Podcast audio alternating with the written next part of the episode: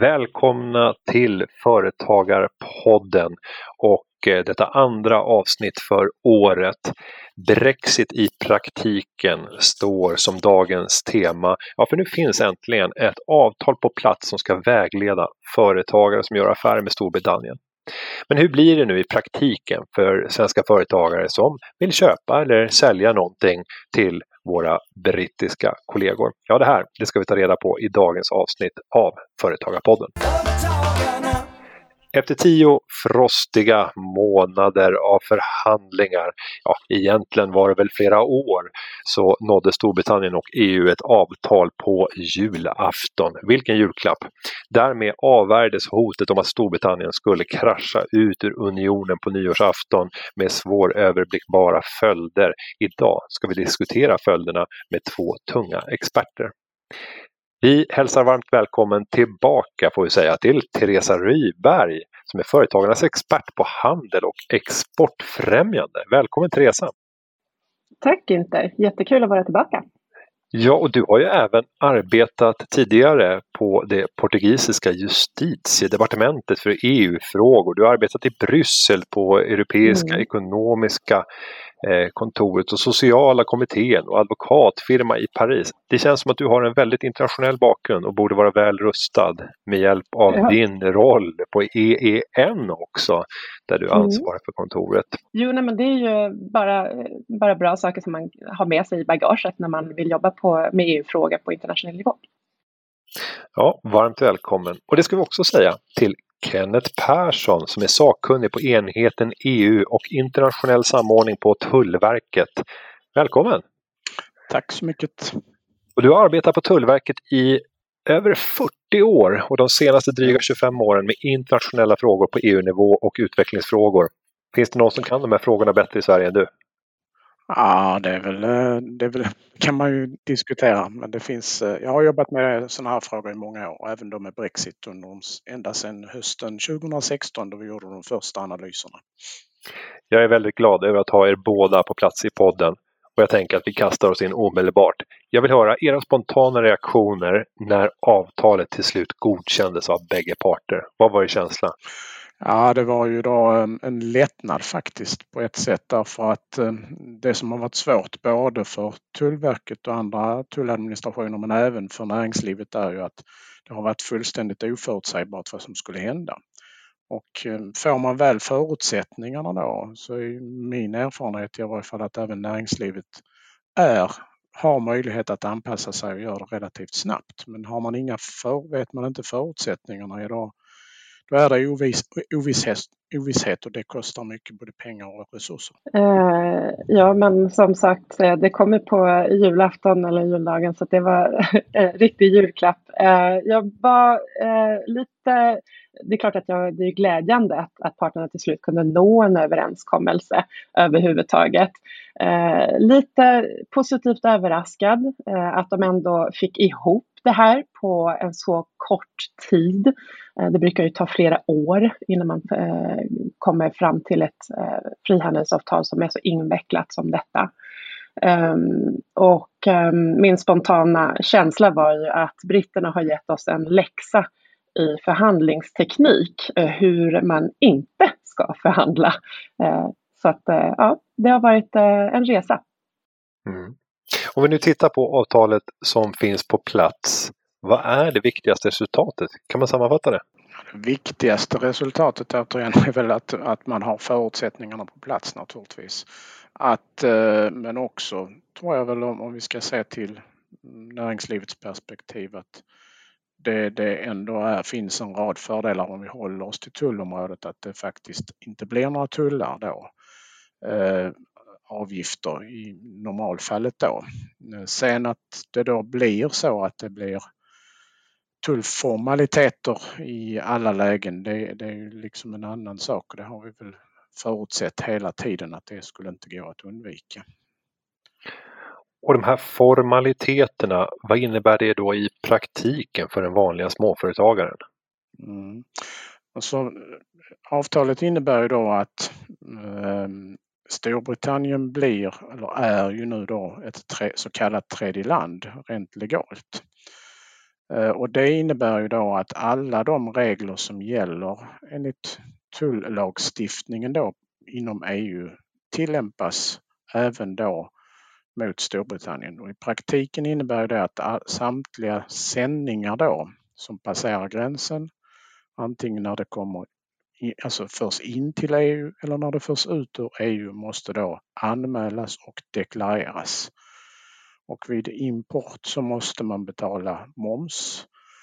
Det kan också bli frågan om tull i vissa fall om varorna då inte kan anses ha ursprung i Storbritannien.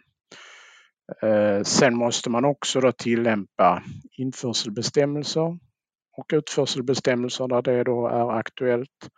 Och vid import är det då exempelvis på livsmedel, läkemedel, ehm, animaliska produkter överhuvudtaget, ehm, kemikalier och en del andra produkter som då krävs särskilda tillstånd.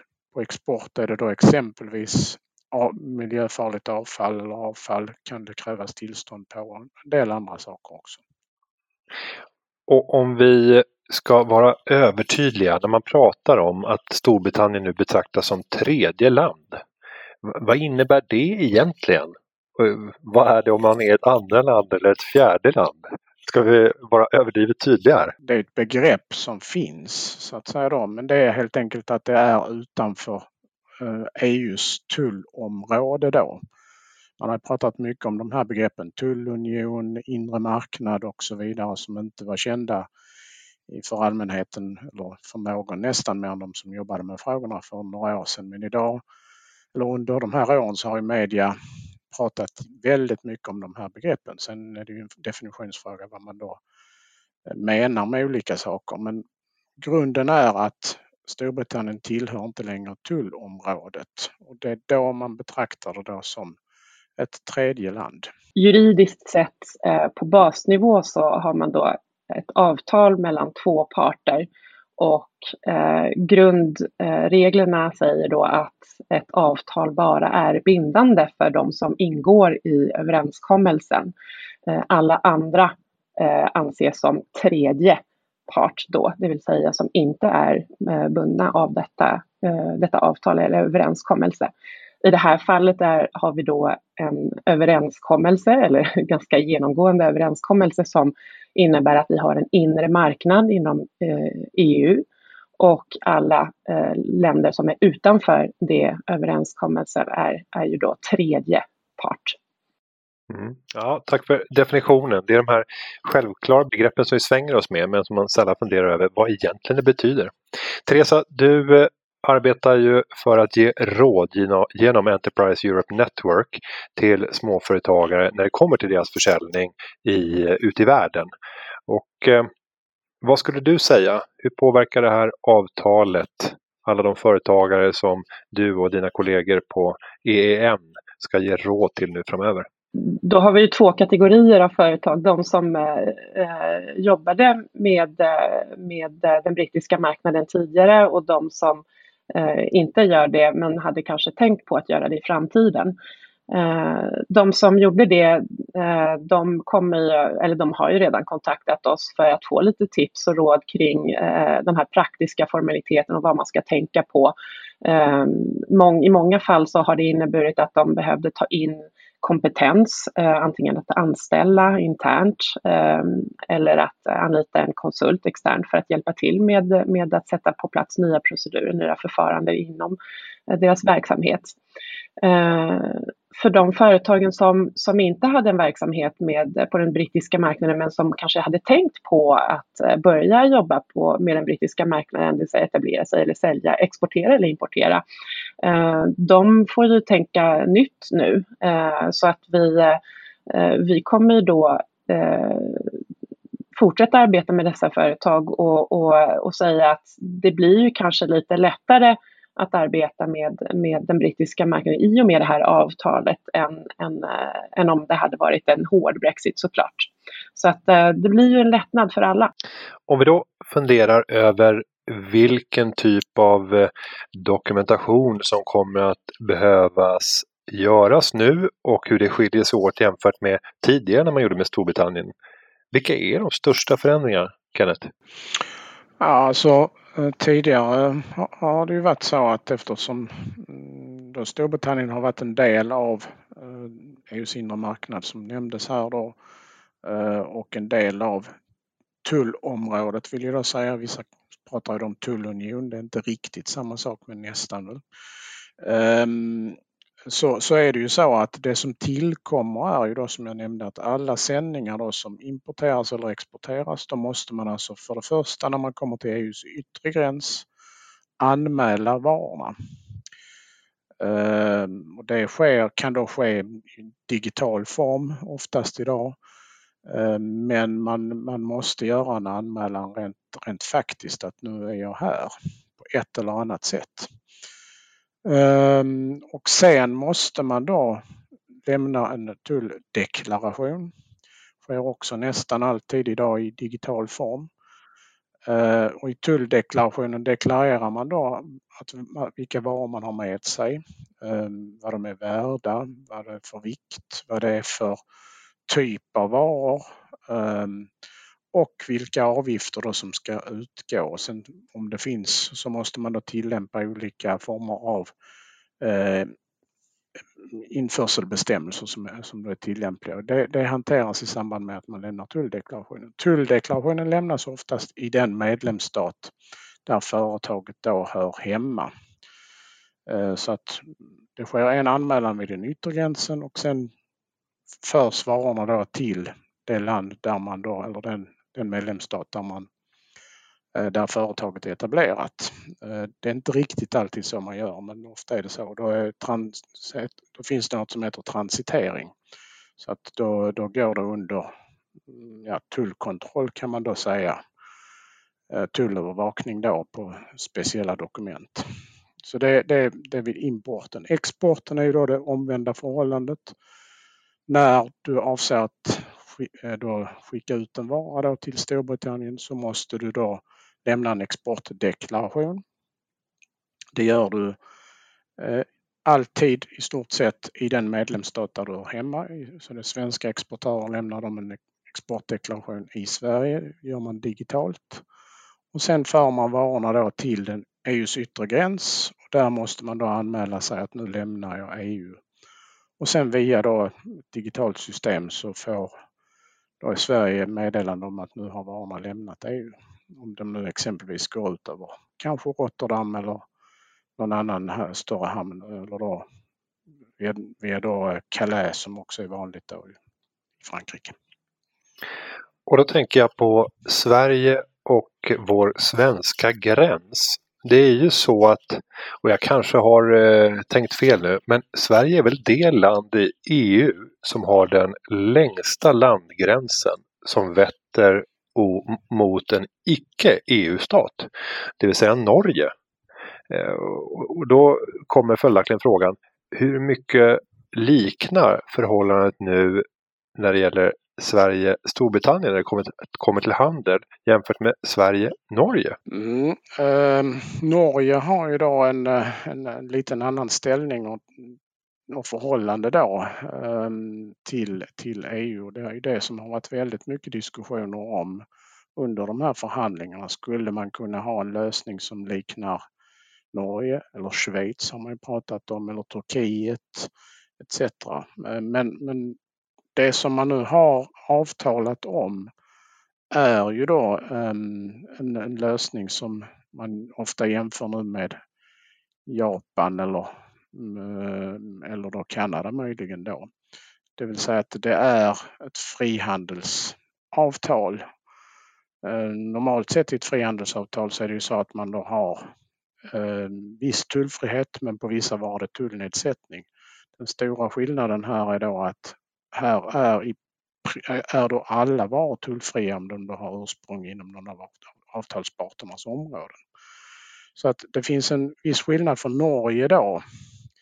Så, till, så, så i och med att de ingår i eh, har vissa, vissa andra delar som man har då avtalat om så tillämpar man inte alla införselbestämmelser för Norge utan då är det då så att då anser man att Norge uppfyller de krav eller följer de, det regelverk som, som EU har ställt upp på vissa områden. Det har inte då Storbritannien velat göra. De vill ju ha en mer fri, fristående ställning. Det finns också en, en skillnad att Norge, för den delen Schweiz också, ingår i det som man kallar säkerhetszonen. Det innebär att man då inte behöver anmäla varorna i förväg då innan varorna kommer till Eh, den yttre gränsen. Det måste man göra nu alltid från Storbritannien. Av samma skäl att de då inte har velat um, tillämpa e EUs regelverk i de delarna som det i så fall skulle vara nödvändigt. Om man var tvungen att peka ut några branscher där det kommer bli eh, särskilt stora förändringar när det kommer till att göra affärer, det vill säga köpa eller sälja från Sverige till eller från Storbritannien. Kan man prata om vilka de branscherna är? Ja, det, det kan man. Alltså, det, här kommer ju påverka eh, alla branscher. Um, och jag, jag, skulle faktiskt föredra att göra en, en skillnad med, med uh, istället för att prata om branscher så skulle jag prata om företag som arbetar med, den brittiska, med en brittisk partner men som uh, kanske uh, är del av en större global kedja Eh, där det kan komma att, eh, att eh, finna ursprungsproblem på, på varor, alltså inte problem men eh, att varorna inte är, eh, kommer från eller är tillverkade i, på den brittiska marknaden. Eh, så där, där tror jag att det kommer, det kommer bli eh, lite, mer, eh, lite mer krångel eh, för, för dessa företag.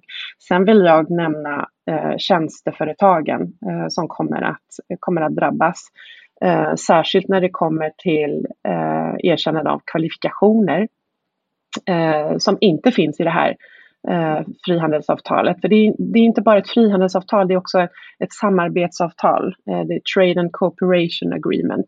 Så man har ett samarbete på, på, på eh, väldigt många andra aspekter, men inte kring det här med kvalifikationer, det vill säga att en, en advokat eller en jurist kommer inte vara eh, erkänd på samma sätt som den är inom EU. Eh, eh, dataöverföring har ju, har ju, är ju någorlunda eh, behandlade i det här avtalet men, men eh, i stort sett så, så, eh, så skulle jag säga att, att tjänster har blivit det stora frågetecknet i, i det här avtalet. Jag tror att um, det, det, det kommer att mm, fortsätta förhandlas och diskuteras i det här sammanhanget. Och enligt avtalet som nu är framförhandlat och godkänt så ska EU-företag ha konkurrensfördelar jämfört med företag från andra länder som vill sälja sina tjänster i Storbritannien. Vad innebär det här då? Eh, så fort man har ett, ett frihandelsavtal eh, mellan två eh, länder eller, eller eh, i, det här, i det här fallet då EU och ett annat land så får ju företagen konkurrensfördelar eh, jämfört med de, som, eh, med de företag som är utanför eh, de här två parterna. Det vill säga att eh, rent krast så har vi ju då konkurrensfördelar eh, som EU-företaget handlar med, med, med britterna eh, visar vi kanske kinesiska företag som inte har ett frihandelsavtal med britterna. Eh, på det sättet. Så att alla frihandelsavtal ger ju då ett, en, en, konkurrensfördel för de företag som ingår i, de, i, det, i det avtalet, alltså i, som är baserade i de länderna som ingår i avtalet såklart. Man säger ju att det är ungefär 6 000 svenska företag som handlar med Storbritannien och det är runt 70 000 svenska jobb som direkt berörs av den här handeln. Vad tror ni blir den tuffaste utmaningen framöver? Ehm, ja, alltså för de som vi har varit inne på det att det finns ju olika kategorier här. De som aldrig har handlat med ehm, då något ehm, annat än inom EU, alltså med tredje land. Så är det givetvis så att det är många nya bestämmelser då som man då måste sätta sig in i. Eh, och det är klart att där blir det ju utmaningar då. Men det är ju så att har man väl lärt sig det här så, så, så tror jag på sikt så, så kan man hantera detta. Men eh, sen för alla då finns det ju, som jag tror vi varit inne på här också, just frågan om ursprungsreglerna då.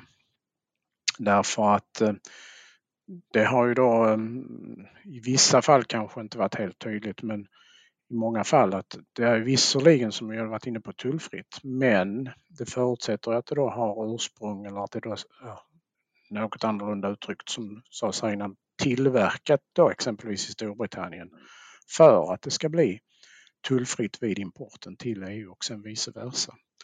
Och det, det, de reglerna är komplicerade och de finns, det finns ju då reglerat i avtalet då. Um, uh, hur, vad man måste uppfylla, vilka krav man måste uppfylla för att det då ska kunna vara en ursprungsvara. Eh, och det måste man alltså då titta på, på var, i princip på varje enskild vara. Mm, hur tillverkningen ser ut, vad som ingår, vilka produkter som ingår, var de kommer ifrån. Och det är klart att det är inte alldeles enkelt. Det påverkar också exempelvis om man då köper varor, insatsvaror från Storbritannien, tillverkar varor i Sverige, skickar dem sedan till exempelvis Japan eller Kanada eller andra eh, avtals där, där EU då har frihandelsavtal. Att då måste man titta på och se förändras den bilden nu? Eh, kan jag utfärda ett ursprungsintyg när jag skickar varor till Japan eller Kanada eller andra mm, då länder eh, om jag har insatsvaror från Storbritannien. Då måste man göra en analys av varje enskilt, enskild produkt. Och det är klart att det, det är ju inte helt enkelt att göra det och det tar framförallt en viss tid. Mm. Så lite mer eh, byråkrati och tid mm. som måste läggas på mm. dokumentation. Sen har jag fått lära mig ett eh, ord under de här förhandlingarna när man har pratat om att göra affärer med tredje land, som vi nu har fått lära oss vad det, vad det är för någonting. Då eh, behöver man också när man exporterar ett EORI-nummer hos Tullverket. Vad är det för någonting Kenneth? Ehm, ja, alltså det är någonting som har tillkommit på senare år här då, men alltså det är nu så att det, för att överhuvudtaget bedriva handel då eh, med eh, då tredje land då. Eh, när man då importerar eller ex exporterar varor, fördelar både import och export, så måste man ha en registrering. Det är inte så komplicerat men det är liksom steg ett. Det är en förutsättning för att man överhuvudtaget ska kunna då Eh, importera eller exportera. Har man inte ett sånt här nummer kan man inte då lämna någon tulldeklaration exempelvis. Det, det, det går helt enkelt inte det, det, är ganska enkelt att registrera sig. Det gör man då via vår hemsida om man nu är etablerad i Sverige. Och eh, det tar inte speciellt lång tid. Det kan göras digitalt och man får svar ganska omgående.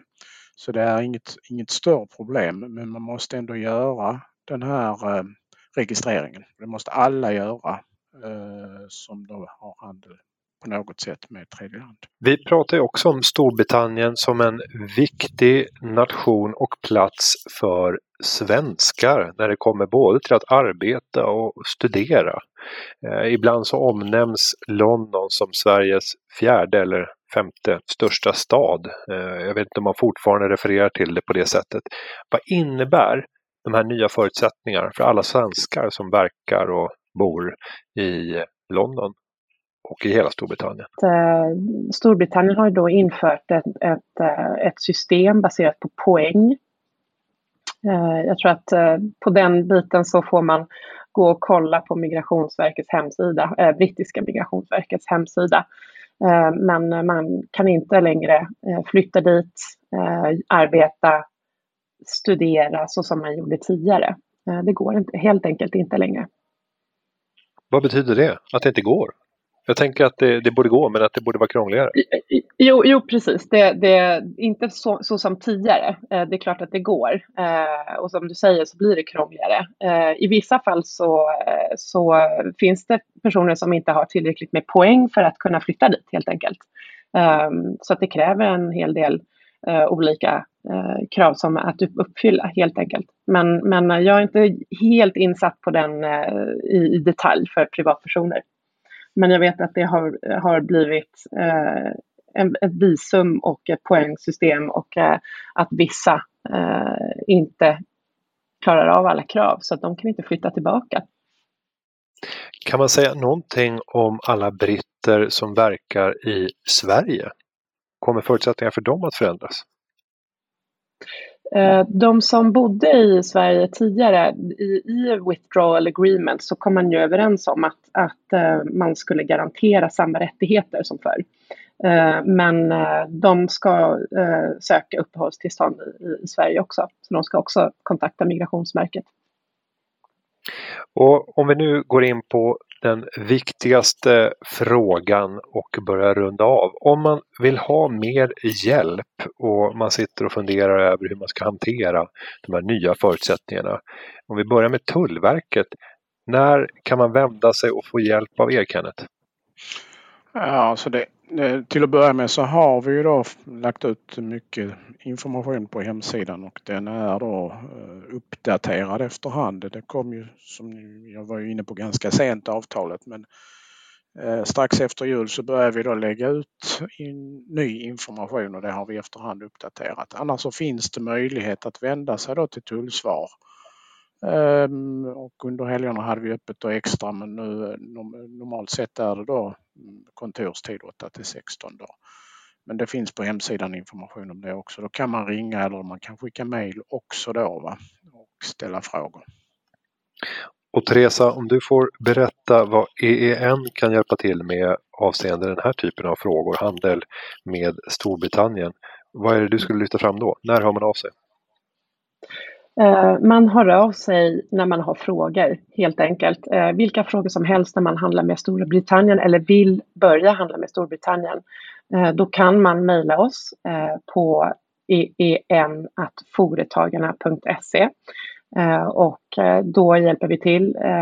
Vi tar ett möte, pratar lite om, om era funderingar.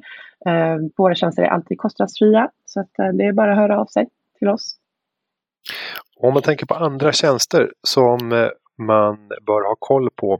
Kommerskollegium nämns ofta i sammanhanget. Vad är det för information man kan finna där till exempel? De har ju en, en fantastisk eh, hemsida eh, och eh, det finns väldigt mycket information där.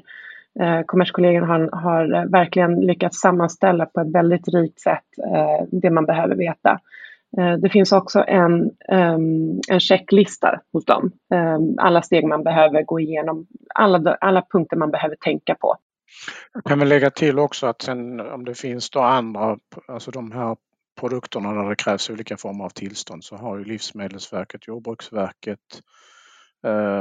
ja, och olika myndigheter de har information på sina hemsidor också. Utan att glömma EU-kommissionens uh, Frequently Asked Questions. Mm. Uh, de har också sammanställt väldigt bra information för företag. Det finns väldigt mycket där också att hämta, även på svenska. Mm. Sen tänker jag ytterligare ett avslutande tips. Det är ju att titta på företagare som befinner sig i samma situation som du själv. Och det är ju företagare som ofta återfinns i olika typer av branschnätverk. Och då kan jag samtidigt berätta att företagarna består ju av två olika typer av medlemmar. Den ena gruppen av medlemmar det är de som är direktanslutna och själva har tecknat ett personligt medlemskap. Den andra kategorin av medlemmar det är de som är medlemmar via ett branschförbund och idag har vi 31 stycken sådana branschförbund. Eh, och titta runt bland de branschförbund som finns där du kan få träffa andra företagare som har samma utmaningar som du själv. Det är mycket lättare att vara ett antal personer som gemensamt löser en uppgift eh, än att sitta ensam och göra allt arbete från grunden. Så nyttja också de nätverken som, som finns. Med det Kenneth och Teresa så känner jag att vi har eh, fått mjölka er på värdefull kunskap av praktisk karaktär för hur vi nu ska hantera den nya verkligheten. Är det någonting som ni avslutningsvis skulle vilja tillägga som vi har missat? Ja, enda, enda man kan säga det, det, det förändras ju även för, för privatpersoner då. Eh, det är lite utanför ämnet här kanske men eh, alla som handlar på internet exempelvis från Storbritannien Eh, då innebär det att man måste betala moms ehm, från 1 januari på alla varor som kommer från Storbritannien och eventuellt tull också, men i första hand moms. Och samma sak där, deklarationer måste lämnas men det ombesörjs ju ofta då av den man eh, som transporterar varan, alltså posten eller då expressföretagen. Mm. Ja, men det är värdefull, ett värdefullt tillägg. Med det, stort tack Teresa och Kenneth för att ni deltog i Företagarpodden. Och jag tipsar återigen om att det finns ytterligare information att få kopplat till hur man ska hantera den nya situationen när det kommer till handel med Storbritannien. Både på företagarna.se, på Tullverkets hemsida, på EEN och via flera andra källor. Så stort tack för att ni deltog i Företagarpodden. Tack för att vi fick komma. Tack så mycket. Och klippningen den är som vanligt gjord av Petra Cho och underlaget till podden det är gjort av David Hagen. Och med det så säger jag att vi hörs igen nästa vecka på onsdagar som vanligt. Vi tar aldrig paus. Vi hörs om en vecka. Tack och adjö. Företagarna, ja, ja, ja, ja, ja, ja. Företagarna, ja, ja, ja, ja, ja, ja.